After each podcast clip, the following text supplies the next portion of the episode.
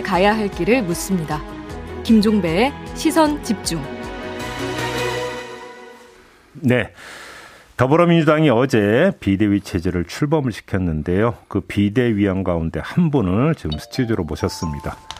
민주당 안에서 미스터 쓴소리로 통하는 분인데요. 조응천 의원을 스튜디오로 모셨습니다. 어서 오세요. 네, 안녕하세요. 네. 의원님께서 선대위 공동 상황실장이었기 때문에 비대위 합류 고민이 많았다. 이렇게 합니까? 심정을 밝히셨던데, 근데 그래도 최종적으로는 지금 비대위 합류를 하셨잖아요. 그러니까 합류를 결심한 가장 주된 이유가 뭘까요? 어쨌든 뭐 미검 할직이지만 선거 실패에 책임이 있는 사람이니까 음. 그좀 어, 고사를 했는데 거듭된 네. 권유를 받고 음. 제가 어 저기 서계동에서 식당 하다가 정치에 입문할 때 하필이면 또 민주당으로 입당을 할 때 중도에 서서 음. 정치를 해야 되겠다. 어, 민주당을 살리고 정치를 살리고 뭐 힘을 보태겠다. 뭐 그, 그 생각이 다시 떠올라서 네. 결국은 제가 정치에 입문하게 된그 음. 취지하고 일맥상통하는 거 아닌가 싶어서 음.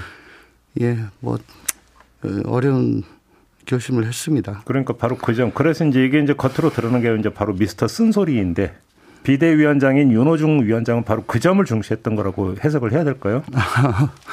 모르겠습니다. 그래요. 예. 그럼 앞으로 이제 비대위원으로서 쓴소리 엄청나게 많이 하실 계획이십니까? 음, 어, 좀 이제 아소가지요. 예. 어, 뭐, 좋은 시절은 말안 듣고. 뭘 그렇게 말 안 들었다고요? 알겠습니다. 이 문제부터 좀 여쭤볼게요. 어제도 이제 주택에 좀그 최입의, 최입의 비대위원에게 좀 여쭤보기는 했는데 요거는 좀 짧게만 여쭤보겠는데 어, 박지원 그 공동 비대위원장이 어제 첫 회의에서 권력형 성범죄 무관용 원칙, 여성 청년 공천 확대, 정치권 온정주의 근절 이런 것들을 약속을 했는데 당 안에서는 뭐 이런 이야기도 나온다고 너무 박지원 위원장만 조명받는 거 아니냐 이쪽으로만 너무 쏠리는 거 아니냐 이런 목소리도 나온다는데 어떻게 받아들이세요? 음, 우리 민주당의 기존 구성원들에 대해서 어, 어쨌든 국민들께서 좋지 않은 평가를 하신 거니까요. 네. 그리고 또 선거 막바지에 저희들에게 등 돌렸던 그런 여성 20 특히 2030 여성들 네. 이 어쨌든 뭐 적극적인 이유는 아니지만 음흠. 반사적이지만은 음 저희들을 선택하시게 된 계기 음. 또뭐 그런 것들을 반추하게 해보면 음. 어 분명히 저희들의 모자란 부분을 갖고 계신 분이거든요. 음. 그렇기 때문에 어 지금 저희가 어, 그런 부분 모자란 부분에 대해서는 음. 적극적으로 저희가 보충을 해야 된다고 생각을 합니다. 근데 뭐 추상적인 영역을 넘어서 여가부 존치시킬 거냐 말 거냐가 지금 쟁점으로 떠오른 상태이니까. 네. 어떤 그 의원님은 어떻게 생각하세요? 어우 이게 뭐 여가부가 떡도 아니고 일도 양단으로 그냥 썰어가지고 네. 한다는 거 음. 그건 저는 너무 과격하다고 생각합니다. 그래요? 예, 이거는 좀 공론의 장에서 네. 좀 차분하게 생각. 여가부도 분명히 그 고유의 기능이 음. 충분히 있거든요. 예, 그러면 이게 어 순기능과 역기능이 있을 건데 음. 그걸 가지고 차분하게 좀 생각을 해봐야죠. 음. 그걸 공약을 했다고 해서 또 음. 그걸 한 줄 공약으로 던져가지고 호응을 받았다고 해가지고 음, 음. 그걸 그냥 밀어붙인다? 음. 그건 좀 너무 어, 좀 성급하다 그런 생각이 듭니다. 그럼 거꾸로 그 대선 과정에서 민주당 같은 경우는 이제 정치개혁 관련 법안 처리하겠다고 했고 네. 대정동 특검 한다고 했잖아요. 네네. 이것도 계속 그냥 견지해야 된다라는 입장이십니까? 그래서 특검 같은 경우 또 국민의힘에서는 결이 완전히 다른 이야기를 좀 하고 있던데. 어 정치개혁이란 거는 음. 어, 여가부하고는 완전히 다른 거죠. 네, 그렇죠. 왜냐하면 그동안에 그 양당 구조, 음, 음. 어, 서로 뭐 적대적 공생 관계, 음. 뭐몇 번 말씀드리지만 그동안에 우리가 뷰티 콘테스트를 해야 되는데 어글리 콘테스트를 한 거잖아요. 네. 비유가 그렇게 됩니까? 그렇죠. 예, 예, 예. 예. 음. 솔직히 우리가 이번에 선거에서 진 게 아니고 어글리 콘테스트에서 이겼다 난 그렇게 말하고 싶어요. 어, 대선 결과를. 예, 음, 예, 음, 예. 음, 5년 동안. 음, 5년 음. 동안. 예. 네. 언제까지 내가 그래도 저보다는 덜 못생겼어. 이걸로 갈, 갈 것입니까? 음흠, 음흠. 그렇지 않습니까? 네네네. 그래서 이건 국민적인 공감대가 있다고 저는 보는 거거든요. 예. 예. 음, 그거에 대해서는 특검은? 특검은 양강 후보가 얼마나 정말 호기롭게 예. 나는 결백하다 저쪽이 문제다 서로 간에 그렇게 호언장담을 하고 음. 특검해야 된다라고 서로 간에 얘기를 했습니까? 그래서 역대급 네가티브 선거로 치렀지 않습니까? 네. 그 국민은 이게 뭐가 진실인지 아직 잘 모르고 있는 상황이에요. 음. 선거 끝났다고 해서 그냥 덮어둔다? 네. 위야무야한다? 네. 이거는 윤 후보, 저, 윤 당선인한테도 음. 우리 이 후보한테도 좋지 않죠. 대한민국을 위해서 좋지 않죠. 그럼 의원님 말씀은 이재명 후보에게 제기됐던 의혹도 수사 대상에 포함시키고 다 해야죠. 윤석열 후보에게 그 제기된 의혹도 포함을 시켜야 된다는 말씀이신데. 다 해야죠. 다 해야죠. 근데 현실적으로 네. 윤석열 당선이 취임한 후에 현직 대통령에 대한 조사가 가능합니까? 아무리 특검이라 하더라도. 아니 그러니까 음. 특검은 가능하죠. 기소 소출을 못할 뿐이지. 조사는 가능하다. 예, 다만 소출. 형사 소출을 못할 소출은 못할 뿐이지. 그래요? 네. 조사는 그러니까 현실적으로 가능하다고 생각하십니까? 현직 아니, 대통령에 대해서? 대통령 본인에 대한 직접 조사는 네. 뭐 불가능 저 힘들다고 칩시다. 네. 그렇지만 그 직전까지는 가능할 겁니다. 그렇게요. 음. 그리고 소추만 제외하고는 다 할 수 있으니까요. 알겠습니다. 자, 윤석열 당선인이 대선 과정에서 그러니까 법무부 장관의 수사지휘권 폐지 이야기를 했고 민정수석실 폐지도 이야기를 했는데 이제 거듭 지금 확인을 했거든요. 네.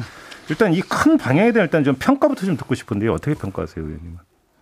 음, 아무래도 직전 총장 출신이니까 어, 검찰 민정수석실에 대해서는 굉장히 잘 아실 거예요. 자신감이 네, 네 많으실 네, 네, 거예요. 네, 네, 근데 어, 지금 민정수석실 폐지를 하겠다는 이유가 사정 정보지사 조사 기능을 없애겠다. 그러면 제가 딱 드는 생각은 그거 때문에 없애려면은 반부패 비서관실을 없애면 되는데 수석실이 아니라 왜 수석실을 다 없애냐? 그렇죠. 그러니까 민정이란 것이 원래 그 민심을 저 수집하는 거거든요. 그렇죠. 그렇죠. 예, 예. 민정 민정 비서관실이. 음. 그러니까 민심을 저 어, 파악하고 음. 그다음에 가장 중요한 그 공직기관에서는 고위공직자 검증. 네. 그다음에 법률비서관실에 그 대통령에 대한 법률 보장. 음. 이런 기능들은 그럼 어떻게 하냐. 예. 그걸 분산시키겠다는 거 아닌가요, 그럼? 모르겠습니다. 거기에 대해서는 뭐 아직 제가 본 게 없어요. 네. 그러니까 그 얘기는 없이 없이 반부패 비서관실 때문에 민정수석실을 다 없애겠다로 저는 읽히거든요. 그래서 이거는 뭐 목욕물 버리려다가 애까지 버리는 거 아니냐 하는 그런 어. 생각을 일단 합니다. 그 후속을 좀 봐야 되겠지만 일단 예. 나온 것만 보면. 예. 근데 아무튼 검찰도 행정부에 속하는 곳이잖아요. 그렇죠. 그러면 그, 그 대통령 입장에서는 행정부에 속하는 검찰에 대해서도 관리를 해야 되고 일정 민주적 통제를 하는 것은 당이죠. 그런데 수사지휘권을 폐지하고 민정수석을 없으면 그 어떤 그 방법과 통로는 어떻게 되는 겁니까? 검찰이 정말 그 오로지 사법적 사법적 통제만 받고 음. 어 기능을 할 수 있도록 하겠다는 그런 뜻이 뜻으로 보여져요. 그래요? 혹은 요걸 조금 곡해하자면 네.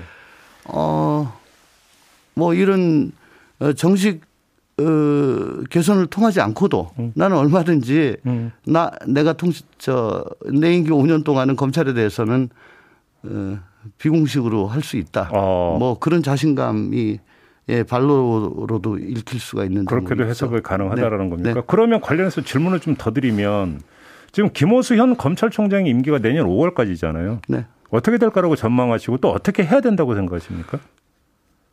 윤석열 후보자가 총장을 총장직을 그만두고 나올 때.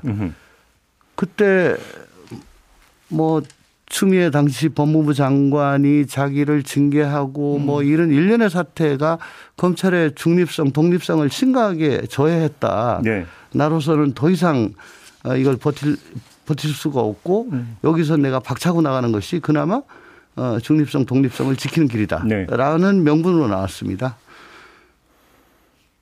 검찰총장의 임기 부장은 중립성, 독립성과 직결되는 겁니다. 음. 그렇기 때문에 네. 어, 저는 김우수 총장의 음. 어, 임기를 보장하는 것이 네. 어, 원행 일치가 된다고 봅니다. 어, 본인의 일관성을 위해서도 그렇게 하는 게 그렇습니다. 맞다. 근데 사실은 검찰총장보다 어찌 본다면 그러니까 수사 직접적인 영향에 있어서는 서울중앙지검장이 더 중요하다는 이야기가 일반적으로 나오고 있는데 예를 들어서 윤석열 당선인 같은 후보 시절에 중앙일보 인터뷰에서 물론 하겠다가 아니라 예를 든 거지만 한동훈 검사의 서울중앙 한동훈 검사는 왜 서울중앙지검장 못하냐 이런 이야기를 한 바가 있단 말이에요. 물론 예를 들어서 했기 때문에 하겠다는 의지는 뭐 그렇게는 뭐안 일으키긴 하지만 근데 그 뒤에 언론은 친윤 검사들의 중용 가능성 뭐 이런 것들을 지금 그러니까 그 보도를 하고 있는데 이 점은 어떻게 봐야 되는 겁니까? 윤석열 총장 취임 직후 네. 단행된 검찰 인사 때 네. 일찍이 볼 수 없었던 특수부 검사들의 약진. 어, 정말, 어, 전 그런 인사 처음 봤습니다. 아, 그런 인사를? 예, 예. 어. 완전히 저 특수부가 요직을 완전히 다 차지했죠. 특수부 출신이. 음, 음. 그때는 조국 수석이 있었고요. 예, 예, 예. 예, 또 박상기 장관이 있었습니다. 협의를 해가지고 인사를 하는 것임에도 불구하고 그렇게 됐어요. 예. 물론 윤석열 총장이 우리 편이라고 생각해가지고 얘기를 다 들어줬겠죠. 이제는 인사권자입니다. 음. 그러면 거칠 게 없지 않을까 싶습니다. 아, 그때 그 검찰총장이 되자마자 했던 첫 번째 인사를 보면 네. 아, 앞으로 대통령 취임 안에 검찰 인사가 보인다 이 말씀이시네요. 뭐 아마 그거 음흠. 그 인사를 굉장히 적극적으로 네. 그렇게 할 것이고 두 번째는 어, 지금 검찰 직접 수사 범위를 한, 한정한 게 있잖아요. 검경 수사권 조정을 하면서 6대 범죄로 한정. 6대 범죄. 예, 예. 그게 법이 아니에요. 법으로 한 게 아니고 대통령령으로 한 거예요. 그 아, 그러면 그 영을 또 바꿀 수도 있는 영은 바꾸, 바꾸 아마 제일 먼저 바꿀 겁니다. 6대 아, 범죄를 예. 대단히 확대할 겁니다. 그는 그, 국회에서 뭐 어, 심의할 필요도 없는 거고. 아, 그 시행령으로 되어 있습니까? 예, 시행령입니다. 오. 시행령입니다. 예, 예. 그러면은 굉장히 넓혀서 거의 전면 개방을 해버리면. 그러면 검경 수사권 조정 자체가 결국 또 다시 돌아간다는 얘기가 되는 거 아닌가요? 그러면 이제 아마 전면적으로 검경이 어, 경쟁을 하는 체제로 가는데 음. 달라지는 거는 과거와 같은 수사 지휘는 없는 거죠. 네. 대등한 관계에서 아, 그렇죠, 합니다. 그렇죠, 그렇죠, 그렇죠. 예, 그건 달라지는 거고요. 예. 다만 영장 청구를 검찰이 하게 되는 계속 하게 되는 거니까 예. 영장 청구하려면은 그때까지 수사했던 어, 모든 자료가 다 들어가잖아요. 그렇죠. 그러니까 뭐 항상 위에 있는 거고. 어. 그리고 국수본 작년에 예. 뭐 LH 사태 때부터 쭉 보셔가지고 아시겠지만 그냥 멍석 깔아줘도 뭐, 음. 뭐 제대로 했다는 평가를 지금 못 받고 있지 않습니까? 예, 예, 예. 그러니까 인사 그 인지수사에 능한 특수부 검사들도 쫙 깔고 어허. 그 6대 범죄를 넓히고 시행령 바꾸고 바꾸고 음. 뭐 그렇게 하면 거기다가 예상권 네. 그냥 쫙 주고 예. 그다음에 수사지휘권 안 받고 어. 그건 뭐 검찰주의죠. 뭐. 아, 그림이 그렇게 그려지는 겁니까? 저는 그렇게 봅니다. 아, 그렇게 전망을 하시는 거고. 예. 아, 알겠습니다. 그러니까 지금 관련해서 이제 어떻게 이제 갈지 좀 봐야 될 것 같은데요. 그렇게 되어버리면 한번 돌아가서 문재인 정부 5년 동안 그다음에 민주당이 가장 역점을 뒀던 검찰 개혁 평 그러니까 평가를 해 주신다면 어떻게 평가하시겠습니까? 검찰 개혁이란 게 원래는 음. 수사 기소 분리입니다. 음, 음. 그렇죠. 예, 음. 그죠? 음. 수사기관하고 기소기관을 완전히 분리하는 거죠. 음. 그러니까 그걸 어정쩡하게 했어요. 예. 예. 예. 검찰에다가 6대 범죄를 남겨두고 할 거면 그냥 아예 다 뭔가 예. 수사권 그 경찰에 주고 검찰이 경찰이 됐건 경찰이 됐건 그게 뭐 KFBI가 음. 됐건 음.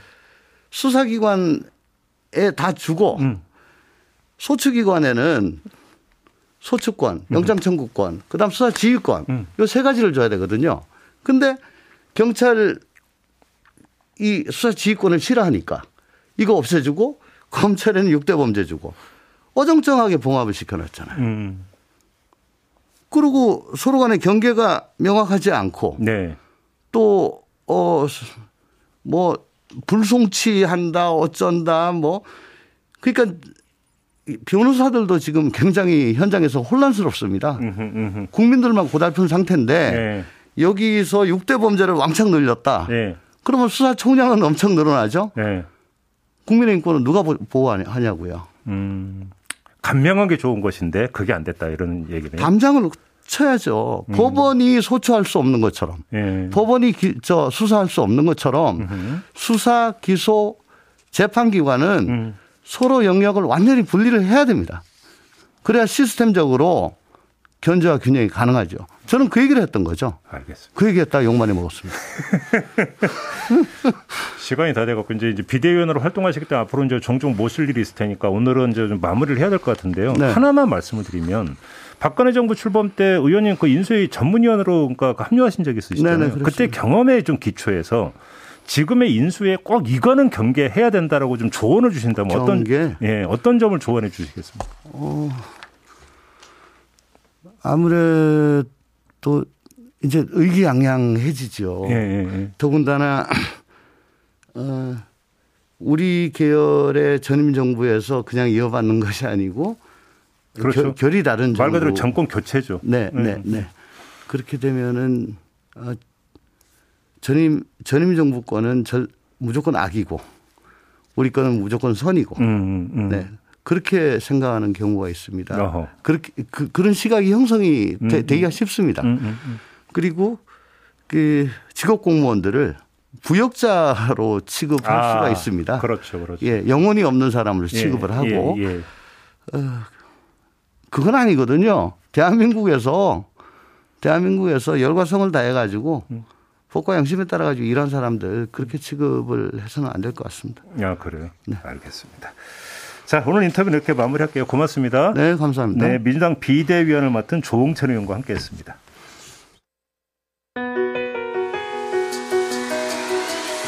날카롭게 묻고 객관적으로 묻고 한 번 더 묻습니다. 김종배의 시선 집중.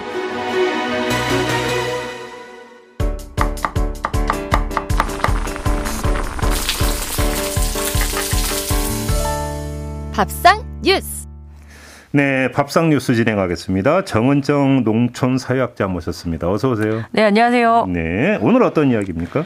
예, 오늘 감쪽같이 사라진 꿀벌 이야기를 좀 해봐야 될 것 같은데요. 꿀벌? 네네. 오, 그래요? 예, 제입이 그 양봉업이 축산업인 건 혹시 아시는지요? 예? 축산업입니다. 예. 아니, 아니, 잠깐만요. 벌이 무슨 가축이에요, 벌이. 아, 동물을 기르고 그리고 네. 또그 부산물을 이렇게 이용하는 거를 축산업이라고 하잖아요. 그러니까 네. 예, 우리 어, 당연히 꿀을 얻을 수도 있고 해서. 근데 축제 축사... 축자가 가축 네, 할때 축 아니에요? 예, 그럼요. 그래서 벌은 곤충이지 뭐 가축. 근데 그, 그 업종을 분류하자면 부산물을 예, 뭐 축산업이라 양봉업은 음. 축산업이고요. 어, 그래요? 예, 그래서 이 얻는 꿀도 중요한데요. 꿀벌의 역할이 훨씬 더 중요하거든요. 전 세계 농작물의 3분의 1이 이렇게 곤충을 매개로 해서 수정을 하는데요. 아, 그건 저도 학교 다닐 때 배웠어요. 예, 그 중에서도 압도적으로 80% 정도는 이제 꿀벌로 이렇게 음, 그 뭐죠? 수정을 하다 보니까 식량 문제 하고 꿀벌하고는 때려 뗄 수가 없는데 아, 지금 올해 그 월동 벌꿀이 그러니까 잘 이제 주무시고 튼튼해져야 되는 이 꿀벌들이 거의 전멸하다시피 해서 양봉 농가도 그리고 이 꿀을 매개로 해서 과수 농사를 지어야 되는 농가들도 굉장히 시름이 깊어지고 아니, 있습니다. 이제 봄이 오니까 이제 꿀벌이 등장을 해야 될 때잖아요. 네. 근데 등, 어, 사라져 버렸다는 네. 양봉 작황이 그동안 좋지가 않아서 이걸 흉 밀이라고 하거든요. 그러니까 아, 왜 흉작이 아니라 네, 흉밀이라고 합니다. 근데 지난 몇 년 동안 이 흉밀이 이어졌는데 게다가 올해는 이 월동 벌꿀이 아 꿀벌이 집단으로 이렇게 사라져 버린 거예요. 그래서 그 당국이 긴급하게 조사를 했는데 음. 문제는 그 전북만 보더라도 벌통 20만 통 중에서 8만 통의 그 벌통이 비어버리는 상황이거든요. 어, 그 정도요? 예, 지금 뭐 제주부터 경남까지 해서 전국 한 90여 개, 99개 정도의 그 양봉 농가를 조사를 했는데요. 음. 예, 많이 지금 월동 벌꿀 꿀벌들이 사라졌다가 그럼 죽은 거예요? 네, 그렇죠. 왜냐하면 지금 이제 식생대가 굉장히 뒤죽박죽이잖아요. 그래서 네. 잠깐 그 남부지방이 따뜻해서 꽃이 피어서 이 벌들이 날아갔다가 아직 다 숙성되지 않고 튼튼하지 않은 이 벌들이 날아갔다가 화분을 모아오는데 다시 벌통으로 돌아오지 못하고 지쳐버린 거죠.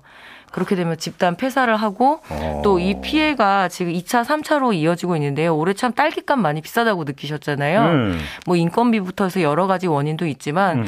그중에서 이렇게 벌을 통해서 수정을 해야 되는데 이 벌들이 활동이 활동력이 떨어지면서 수정이 제대로 되지 않아서 좋은 상품에 그 딸기가 나오지 않은 것도 한 원인으로 지목되고 이야, 있습니다. 이게 그래요? 그럼 이게 기후 위기 때문에 이렇게 좀 이 현상이 나타나는 거예요? 예, 일차적으로는 이 기후 위기에 따른 그러니까 겨울에는 같이 해충들도 활동을 접어야 되는데요. 아무래도 올해처럼 이렇게 겨울이 좀 따뜻하고 하다 보면은 꿀벌, 응애라든가 말벌 같은 그러니까 굉장히 좀 치명적인 해충들이 있거든요. 네. 예, 함께 활성화돼 버린 거죠. 그래서 어. 농가들은 또 이런 패턴들이 몇 년 정도 보이니까 좀 과하게 방제를 했거든요. 음. 그러는 바람에 또 적응이 되고 서로 이게 좀 악순환들이 벌어지고 있는데요. 음. 예, 무엇보다도 이 겨울은 겨울답게 춥고 또 봄이 오면 꽃 꽃이 피고 이렇게 음. 해야 되는데 음. 꿀벌도 이렇게 자연의 질서대로 활동을 하지 못하는 것이 근본적인 원인이죠. 예.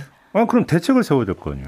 예, 대책을 세웠죠. 그래서 네, 네. 일단 농식품부와 농진청 같은 경우에는 이 긴급하게 양봉 농가의 경영 안정과 피해 확산을 위해서 긴급하게 좀 자금을 지원을 하고 음흠. 또 이제 응애, 그러니까 꿀벌 응애라고 하거든요. 이 응애 어떤 방제라든가 어떤 기술적인 지원 그리고 이제 점점점 날씨가 이렇게 변하기 때문에 그거에 따른 어떤 기술 지원이나 교육들을 하겠다고 하는데 음. 물론 이런 그 지원이나 대책들도 필요하지만 음. 아, 이게 꿀을 딸 수 있는 이 밀원 식물이 우리나라가 좀 충분하지 않은 것도 한 원인으로 지목이 되고 있거든요. 네, 벌이 꿀 딸 수 있는 식물. 네, 그걸 음. 밀원 식물이라고 하는데 주로 이제 아카시 나무에 좀 많이 이렇게 그 매달렸다고 네, 할 수밖에 네, 없거든요. 음, 음.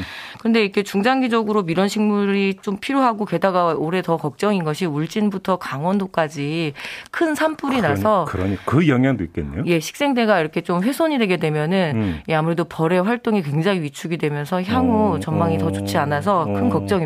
이게 그러니까 아, 꿀값이 비 싸질 거다 이런 그러니까 단세포적인 문제만이 아니라는 거죠. 예, 그렇죠. 어, 아무래도 이게 꿀을 꿀 문제뿐만 아니라 지금 우리가 뭐 이렇게 수정벌 참외 이런 얘기 좀 들어보셨죠. 특히 친환경 농가에서 음. 이 벌의 역할들이 상당히 중요하거든요. 음, 음. 왜냐하면 비닐하우스라는 차단된 시설 안으로 들어가기 때문에 벌들이 날아다니면서 수정시켜주지 음, 않으면은 음, 음. 이 맛있는 과일들이 나오지 않는데요. 그게 큰 문제네요. 예, 그 문제도 있고요. 그리고 여러 가지로 이제 그 연쇄적인 문제가 징후인 거죠. 뭐 그런 이야기들 많잖아요. 벌이 사라지면 인류도 함께 사라진다라고 이렇게 이야기를 하는데요. 네. 지금 그런 상황들에 좀 걱정스러운데 어. 아, 그래도 한 가지 좀 희망이 있는 소식이 있습니다. 음. 이 충남의 사례인데요. 이 꿀벌을 부르는 밀원 숲을 조성한 지 한 5년 차, 그러니까 2018년부터 조성을 해서 음. 어, 아카시 나무부터 해서 뭐 떼죽나무라든가 피나무라든가 그리고 헛개나무까지도 이렇게 굉장히 중요한 밀원 나무거든요. 근데 이게 음. 음. 한두 해 해서 될 문제가 아닙니다. 음. 그래서 지자체와 그리고 정부 그리고 산주라고 하죠. 이제 산 주인들까지 함께 협력을 해서 조 림을 해 나가야 되는 사업인데요. 그렇죠, 그렇죠. 예, 뭐 이 꿀벌에 관련한 정책이죠. 이거는 굉장히 다각도로 접근을 해야 됩니다. 농업에 도움도 되지만 음. 농업이 양봉업을 위협하기도 하거든요. 한창 꽃이 필 시기에 또 농번기에는 농약을 좀 많이 뿌리게 돼 있어요. 아, 그렇죠, 그렇죠. 예, 그렇게 되면은 아무래도 이제 벌의 피해가 발생하기 음, 때문에 음, 음. 이런 협력도 함께 필요해서 좀 종합적인 모니터링부터 해서 좀 이 부분들에 대한 대책들이 지금 시급해 보입니다. 그 얘기 네. 듣다 보니까 진짜 같이 먹고 살아야 된다는 생각이 네. 딱딱 그 생각이 드는 건데. 네, 그리고 또 한국 같은 경우 지금 양봉업이 좀 남발되는 경향이 있거든요. 아. 그래서 총량 그 조절도 좀 해야 되고요. 알겠습니다. 아무래도 민관 다 합력해서 이 문제 좀 해결해 나가, 나가야 될 것 같습니다. 알겠습니다. 자 이렇게 마무리하죠. 정은정 농촌 사회학자였습니다. 고맙습니다. 예, 고맙습니다. 네, 김종배의 시선 집중 2부 마무리하고 8시 3부로 이어가겠습니다. 3부에서는 국민의힘 권성동 의원과 인터뷰가 예정이 되어 있습니다. 잠시만요.